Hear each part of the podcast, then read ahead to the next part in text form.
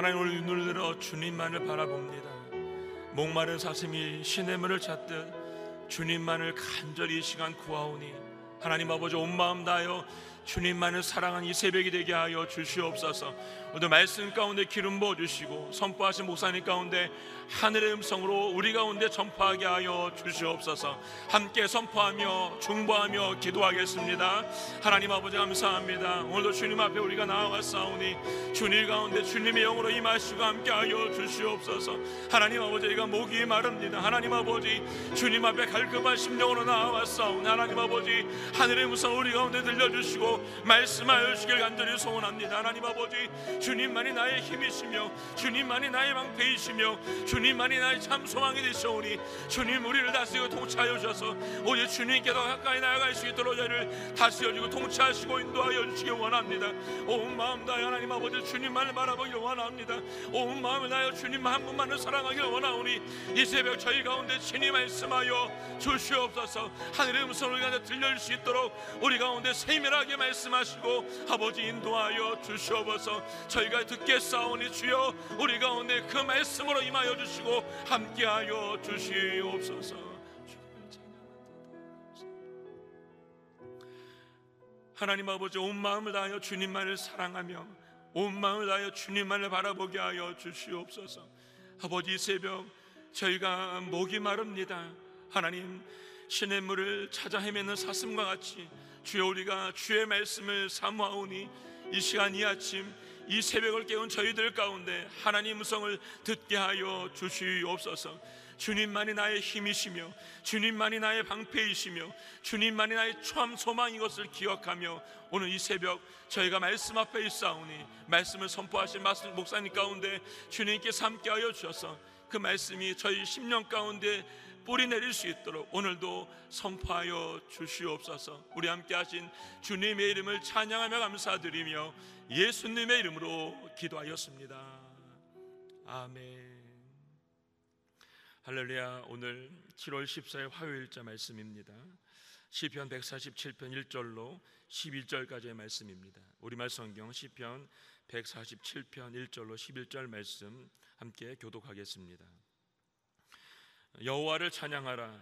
우리 하나님께 찬양하는 것이 얼마나 좋은지요. 그분을 찬양하는 것이 얼마나 기쁘고 당연한 일인지요. 주께서는 예루살렘을 지으시고 이스라엘에서 쫓겨 나간 사람들을 모으시며 마음이 상한 사람을 고치시고 그들의 상처를 싸매십니다. 주께서는 별들의 수를 세시고 그 하나하나에 모두 이름을 붙여 주십니다. 우리 주는 위대하시고 능력이 크시며 그 통찰력은 한이 없으십니다. 여호와께서는 마음이 따뜻한 사람들을 높여 주시고 악인들은 땅에 던지십니다. 여호와께 감사의 찬송을 부르라 우리 하나님께 합으로 찬양하라 그분은 하늘을 구름으로 덮으시고 땅에 비를 내리시며 산에 풀이 자라게 하십니다. 그분은 가축을 위해 먹이를 주시고 어린 까마귀가 부르면 먹이를 주십니다. 여호와께서는 말의 힘을 기뻐하지 않으시고 사람의 다리도 기뻐하지 않으십니다. 함께 읽겠습니다. 여호와께서는 그분을 경외하는 사람들과 그 변함없는 사랑을 바라는 사람들을 기뻐하십니다. 아멘. 오늘 본문의 말씀으로 상한 마음의 치유자, 겸손한 자의 구원자라는 말씀의 제목으로 이상중 목사 말씀 선포해 주시겠습니다.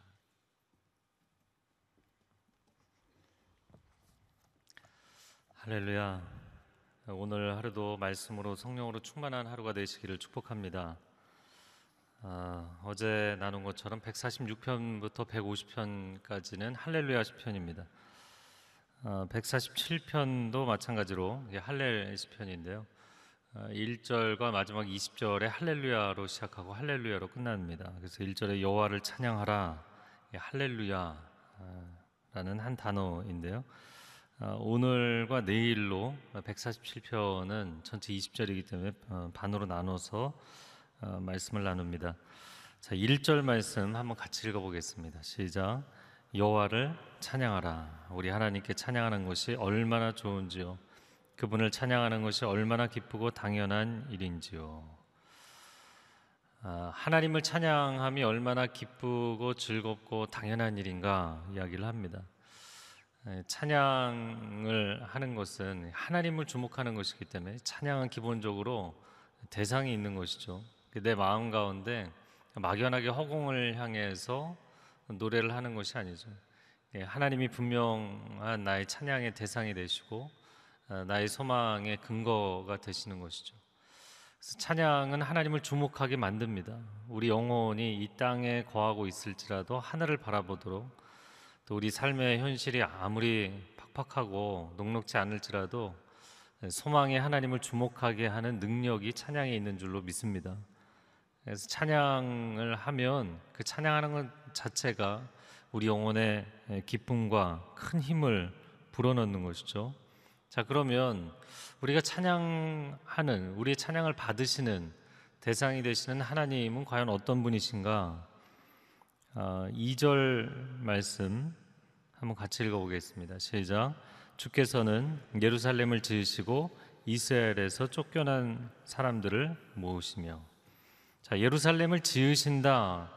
이것이 예루살렘을 처음 세우신다. 이렇게 봐야 되는 것인지 아니면 예루살렘을 재건하시는 것인지. 그럼 예루살렘은 굉장히 오래된 성읍이죠. 예, 창세기에 보면 창세기 15장이죠 아, 그 아브라함의 조카 롯을 어, 북부 가나안 연합군과 남부 가나안 연합군 전쟁이 났을 때 아브라함이 집에서 길리온 318명의 사람들을 데리고 가서 예, 롯을 구출해내는 장면이 있잖아요. 그때 살렘 왕 멜기세덱이 나와서 하나님의 복을 아브라함에게 선언합니다. 그 살렘 왕이 예루살렘 왕이에요. 그래서 예루살렘은 여리고와 마찬가지로 어, 인류 역사상 가장 오래된 성읍 중에 하나입니다. 예, 그러니까 어, 예루살렘을 빌드업했다, 세웠다. 이것은 뭐 이스라엘 사람들이 세웠다기보다는 이스라엘 사람들은 들어가서 조금 보수하고 증축하고 어, 그 정도였죠. 여기서 이스라, 어, 예루살렘을 세웠다라는 것은 재건한 것을 이야기하는 것입니다. 그래서 포로로 쫓겨갔던 사람들, 그래서 이제 2절 하반절에 이스라엘에서 쫓겨간 사람들을 이야기하죠. 바벨론 유수로 고향 땅에서 떠날 수밖에 없었던 그 사람들이 돌아와서 1차 지도자였던 수르바벨이 주도해서 성전을 재건하고 그리고 느헤미야가 관리 출신이었던 느헤미야가 성벽을 재건하죠. 포로되어 갔던 백성들이 남방 시내들과 같이 예루살렘으로 돌아오게 하신다. 원래 이 냇물이 없는 건조한 건천이죠. 근데 뭐 1년에 강수량은 얼마 안 되지만 한두 차례 비가 오면 엄청나게 비가 오는 거예요. 사막에서 사람들이 홍수 피해를 본다 그러면 누가 믿겠어요? 아, 그런데 광야지대 어, 사막 기후인데 이제 남방 시내 막 비가 억수같이 쏟아질 때는 뭐 쏜살같이 흘러가는 거죠. 그렇게 남방 시내들처럼 굽이쳐 돌아오게 하실 것이다. 약속하신 하나님께서 예루살렘이 함락된 기원전 586년 이후에 70년 만에 돌아오게 고토로 돌아오게 하셨잖아요. 그리고 예루살렘 성전과 성벽을 재건하게 하셨단 말이죠. 그 그것을 이렇게 바라보면서 그래서 이 시대 이 시편 147편은 어, 포로 귀한 시대로 보입니다. 너무나 하나님께 감사한 거예요. 우리가 이렇게 찬양하고 예배드릴 수 있다는 것 자체가 너무나 감사한 거예요. 여러분 교회에 우리가 모여서 이렇게 예배할 수 있는 것이 큰 은혜인 줄로 믿습니다. 찬양하고 기도하고 마음껏 예배할 수 있다는 것이 축복인 것이죠. 어, 그래서 하나님은 우리가 우리 인생이 회복되기를 원하는 것보다 더 회복되기를 원하시는 하나님이십니다. 내가 내 인생이 잘 회복되었으면 하고 원하는 것보다 하나님이 훨씬 더 원하신다는 거예요. 근데 이제 어떤 사람들은 그걸 잘 안 믿죠. 아, 나는 이렇게 마음이 급한데 왜 하나님은 내 인생에 뭔가를 안 해주시는 것 같은 뭐 그런 섭섭한 마음을 갖는 사람들도 많습니다. 아, 그러나 우리의 삶 가운데 하나님의 약속의 때, 하나님의 섭리의 때가 되면 하나님께서 내가 기대하는 것 이상으로 놀랍게 우리 인생을 회복하실 줄로 믿습니다. 자녀가 인생에 방황을 하고 또 뭐 자녀가 인생의 마음을 정하지 못하고 인생의 목표와 길을 정하고 가야 되는데 뭐 그냥 집중을 못 하는 거예요. 그럼 자기 인생이 그래도 잘 되기를 원하는 마음이 누구나 있는 거잖아요. 아, 제가 늘 얘기하는 거지만 이 자살 충동 심리가 있는 사람들의 특징은 진짜 죽고 싶어서 죽으려는 게 아니거든요. 잘 살고 싶은 만큼 안 되기 때문에 죽고 싶은 거거든요. 엘리야 같은 대선지자, 구약을 대표하는 대선지자가 왜 이세벨이 한마디 했다고 해서 로뎀나무 아래 누워갖고 하나님 저 이제 그만 거두어 가십시오. 죽고 싶습니다. 이런 얘기를 왜 하느냐는 거죠. 아, 너무너무 잘 하고 싶었거든요. 그래서 자기가 목숨 걸고 헌신하면 세상이 변할 줄 알았거든요. 근데 안 되는 거예요. 이게 절망스러운 거죠. 그러니까 죽고 싶은 마음이 드는 거예요. 여러분 자녀들 공부가 잘 안 되는 공부를 잘 안 하는이 아니라 공부가 잘 안 되는 자녀들 사업을 뭐 잘 하고 싶지 않은 어른이 어디 있습니까? 그래서 사업을 내가 원한다고 다 잘 되는 게 아니잖아요. 그게 잘 안 되는 어른들 육아를 잘 하고 싶지 않은 엄마가 어디 있겠어요? 근데 잘 안 되는 거잖아요. 그 잘 안 되는 우리의 인생이 회복되기를 우리의 마음이 얼마나 간절히 원하냐고요. 그러나 여러분 자녀를 키워보시면 아시겠지만 그 자녀가 인생이 잘 되기를 원하는 것보다 옆에서 바라보는 부모의 마음이 더 애달픈 거예요. 애간장이 끓고 정말 안타깝고 잘 되기를 원하는 간절한 마음이 있는 것입니다. 축 처진 어깨로 학교를 가는 것을 보면 아, 오늘은 정말 좋은 하루, 행복한 하루가 됐으면 아, 오늘은 하나님께서 그 이 아이의 인생에 승리를 주셨으면 하는 간절한 마음이 부모에게 있는 거예요. 하나님께서는 우리가 우리 인생이 회복되기를 원하는 것보다 더 원하시는 줄로 믿습니다. 하나님의 마음이죠. 그래서 70년 만에 고토로 돌아오게 하셨죠. 자, 이어지는 말씀을 보면 이게 3절에서 6절의 말씀이 연결이 되어 있는데요. 아, 일단 4절부터 한번 읽어볼까요? 4절과 5절 시작. 주께서는 별들의 수를 세시고 그 하나하나에 모두 이름을 붙여주십니다. 우리 주는 위대하시고 능력이 크시며 그 통찰력은 한이 없으십니다. 여러분 하늘의 별들이 얼마나 많습니까? 그런데 셀 수 없이 많은 별들을 세시는 하나님. 왜냐하면 그 셀 수 없이 많은 별들을 만드신 분이시기 때문에 아, 그 별들을 세시는 하나님. 그래서 5절에는 그분은 어, 위대하시고 능력이 크신 분이시다. 위대하신 하나님, 광대하신 하나님. 자, 그런데 그 하나님께서 3절과 6절에는 어떤 사람들에게 은혜를 베푸시냐면 마음이 상한 사람, 마음이 따뜻한 사람 이렇게 표현했어요. 마음이 상한 사람들이라는 것은 개인사에 있어서 또 국가 역사에 있어서 어려움을 겪었잖아요. 바벨론 포로라는 것은 엄청나게 큰 충격이었잖아요. 정말 세상이 다 무너지는 것 같은 인생이 다 끝난 것 같은 아픔이었잖아요. 그런 마음의 상함을 경험한 사람들을 고쳐 주시는 하나님이시다. 6절에 보면 마음이 따뜻한 사람, 마음이 따뜻한 사람이 어떤 사람인가? 원어를 찾아보니까 우리가 그 산상순에 보면 산상순 팔복 선언을 하신 말씀의 첫 시작이 어, 마음이 심령이 가난한 자는 복이 있나니 그 가난하다라는 뜻이에요. 가난한 마음, 겸손한 마음, 온유한 마음.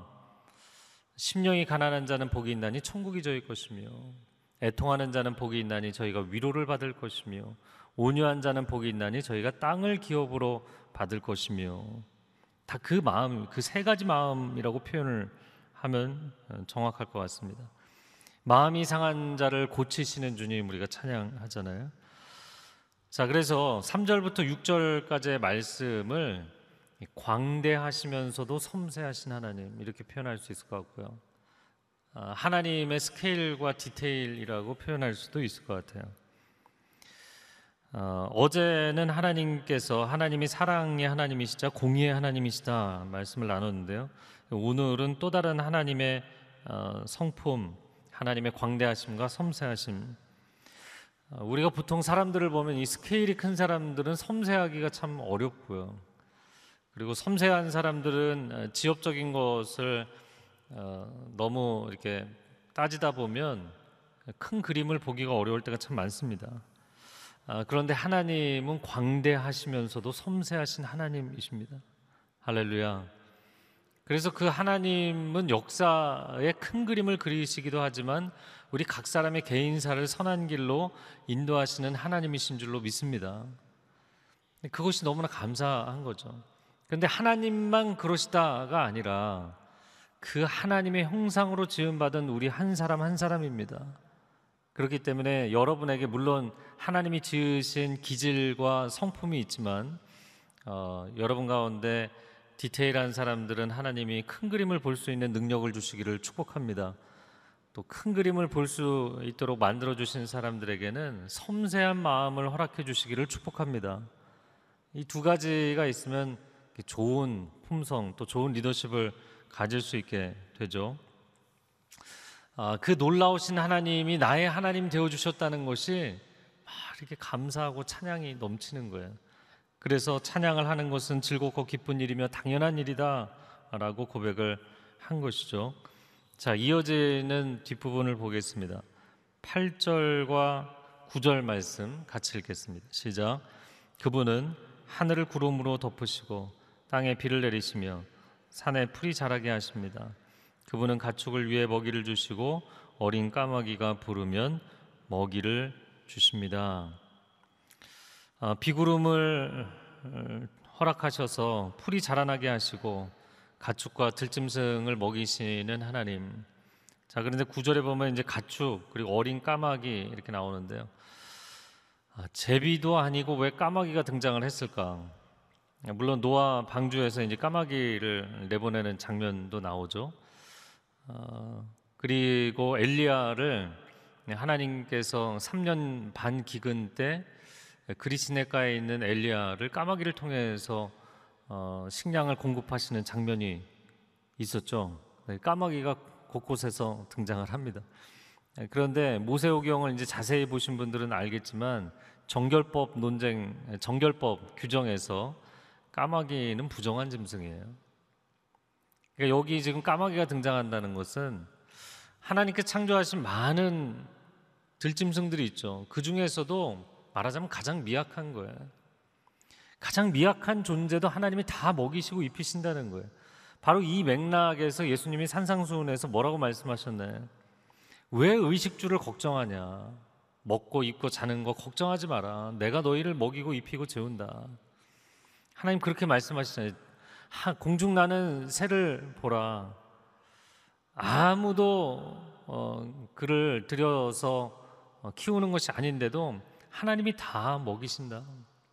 들에 핀 백합화를 보라. 그 저 들꽃의 영화, 영광이 솔로몬의 영광보다 더하다고 그렇게 하나님 말씀하셨어요. 내가 입힌 것이다. 내가 먹이는 것이다. 사랑하는 성도 여러분, 이 시대가 많이 어렵고 다들 경제적으로 힘들 수밖에 없는 시대에 처해 있지만 아, 우리의 힘으로 채우는 것 아, 물론 열심히 노력하며 사셔야 돼요.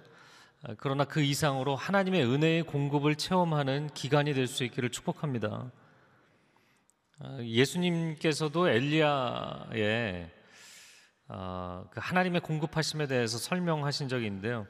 엘리야가 이스라엘 땅에 북이스라엘이 그때 우상숭배가 심해갖고 하나님께서 심판을 내리신 게 3년 반의 기근이었잖아요. 그러면 이스라엘 땅에 기근을 명령하셨기 때문에 이스라엘 땅에서는 뭐 물을 찾기도 어려울 정도로 아방이 나중에는 화가 나갖고 내가 이 엘리야를 가만두나 봐라.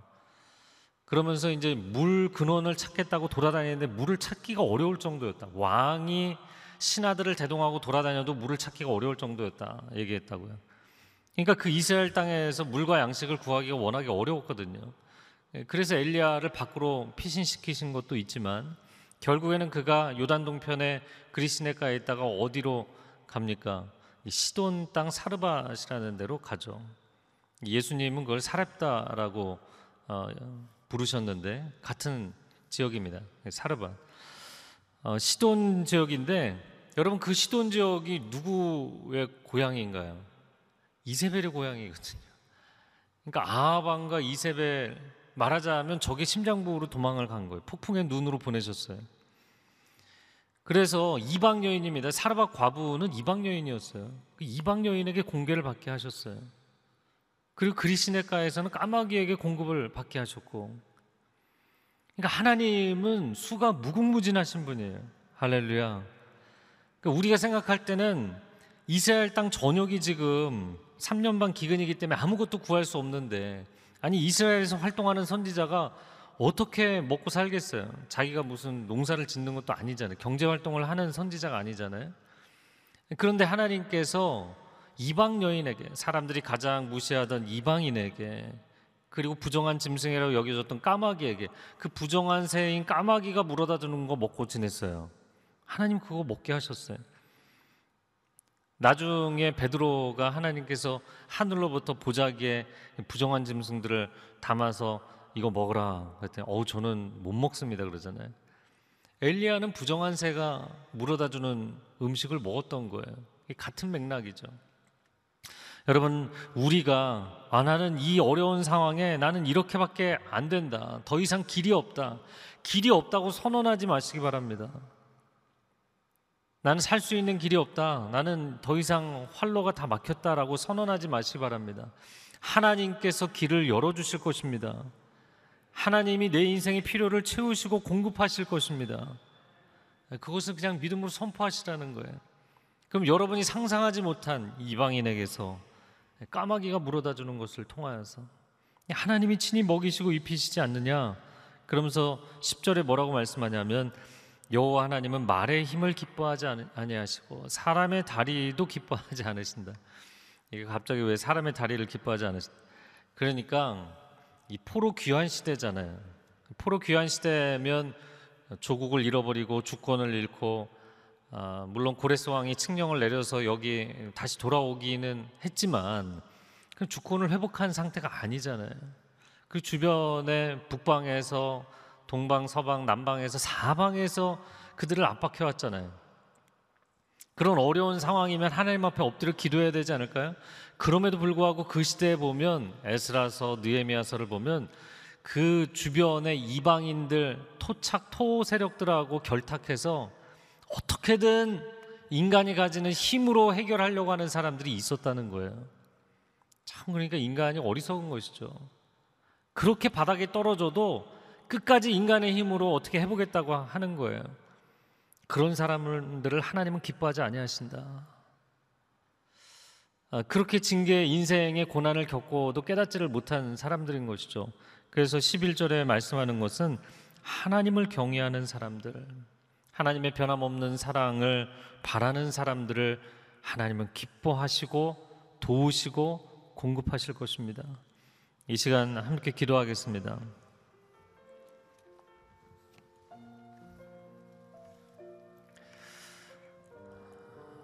여러분 삶의 상황과 환경이 마치 이 포로교환 시대 사람들처럼 아무런 소망이 없고 모든 것이 터전 자체가 무너져 있는 시대 그러한 어려움 가운데 있을지라도 하나님께서 친히 우리를 공급하시고 세우시기로 결정하시면 우리가 상상하지 못하는 방법으로 하나님의 일을 이루실 줄로 믿습니다. 하나님 절망 가운데 실망 가운데 있는 사람들을 용기를 허락하여 주시고 새 힘을 허락하여 주옵소서. 여호와 하나님을 찬양하고 땅을 바라보는 것이 아니라 하늘을 바라볼 때 놀랍게 역설적으로 땅에서 길이 열리는 역사가 있게 하여 주시옵소서. 모든 어둠의 장벽들은 무너질지어다. 모든 거짓의 속삭임들은 깨어질지어다. 우리의 삶의 절망을 불어넣는 어둠의 영들은 떠나갈지어다. 오 주님 우리 가운데 임재하여 주시고 소망의 찬양을 부르는 하루가 되게 하여 주시고 그 찬송의 선포대로 응답되는 삶이 되게 하여 주시옵소서. 우리 두 손을 주님 앞에 내어 드리고 함께 기도하겠습니다. 사랑하는 주님, 우리의 삶을 주님 앞에 올려 드립니다. 은혜와 긍휼을 허락하여 주옵소서. 하나님 우리의 삶의 길이 사방으로 막혀 있는 것 같을지라도 하나님께서 계획하시고 섭리하시며 이끌어 주시면 광야의 길을 내시고 사막의 강줄기가 흐르게 하시는 하나님이신 줄로 믿습니다. 하나님께서 길을 열어 주실 줄로 믿습니다. 동쪽으로 남쪽으로 서쪽으로 북쪽으로 다 막혀 있을지라도 하나님은 길을 여시는 하나님이십니다. 하나님은 하늘로 솟아오를 수 있도록 길을 열어 주시는 하나님이신 줄로 믿습니다. 성령 하나님 우리의 마음 가운데 담대함을 허락하여 주시고 절망하거나 두려워하지 않게 하여 주옵소서 거짓의 속삭임에 우리의 마음을 빼앗기지 않게 하여 주시옵소서. 새 힘을 허락하여 주시고 강건케 하여 주시어서 하나님의 사람들 담대하게 이 어려움을 뚫고 나갈 수 있도록 주님 역사하여 주시옵소서. 한 번 더 기도할 때 우리 가정을 위해서 자녀들을 위해서 기업을 위해서 기도하겠습니다. 내가 회복되기를 원하는 것보다 더욱 회복되기를 원하시는 하나님이신 줄로 믿습니다. 방황하는 자녀들, 어려움 가운데 있는 가정, 위기 가운데 있는 기업들을 하나님 불쌍히 여겨 주시옵소서. 예루살렘을 재건하신 것처럼 다시 세워 주시옵소서. 하나님의 은혜에 하나님의 신원의 날이 속히 임하게 하여 주시옵소서. 주님 도와주옵소서. 우리 함께 기도하겠습니다.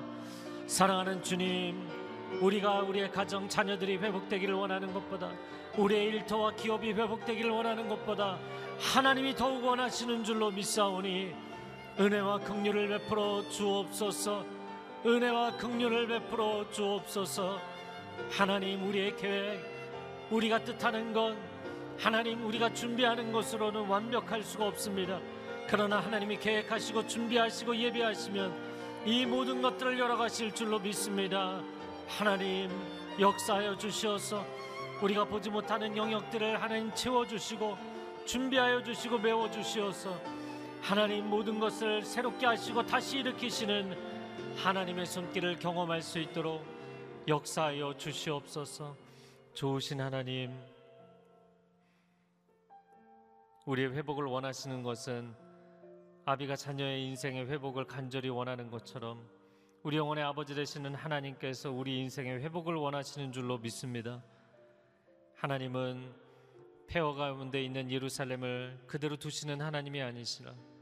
속히 하나님의 사람들을 보내셔서 모든 역경 가운데서도 모든 압박하는 주변 세력들에도 불구하고 그것을 이루어내시고 회복하시는 하나님이신 줄로 믿습니다. 우리 가정을 그렇게 회복하실 하나님을 찬양합니다. 우리 일터를 회복하실 하나님을 찬양합니다. 우리 인생의 사명과 비전을 회복하실 하나님을 찬양합니다. 그 하나님을 찬양할 때 하나님 내가 내 인생의 어려운 상황 아무리 궁리를 하고 아무리 계획을 짜도 보이지 않던 길이 찬양하고 기도할 때 하나님의 길이 보이게 하여 주시옵소서. 이제는 우리 주 예수 그리스도의 은혜와 하나님 아버지의 극진하신 사랑과 성령의 교통하심이 하나님을 찬양하며 하나님의 소망을 붙들고 오늘 하루 또한 담대히 세상 가운데 나아가기를 소원하는 귀한 하나님의 백성들 위해 소중한 가정과 자녀들과 일터 위에 한국교회 위에 저 북녘 땅 위에 그리고 땅 끝에서 주의 복음 증거하는 선교사님들 위해 이제로부터 영원토록 함께하여 주시기를 간절히 축원하옵나이다. 아멘.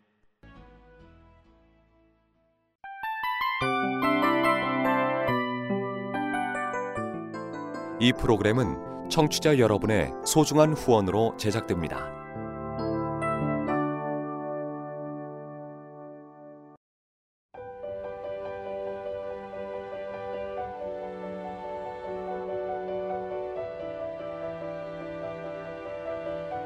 세상에는 수많은 교회들이 있지만 더 깊이 있는 말씀 강해를 찾기 위해 크기로만 교회를 선정하지 않습니다.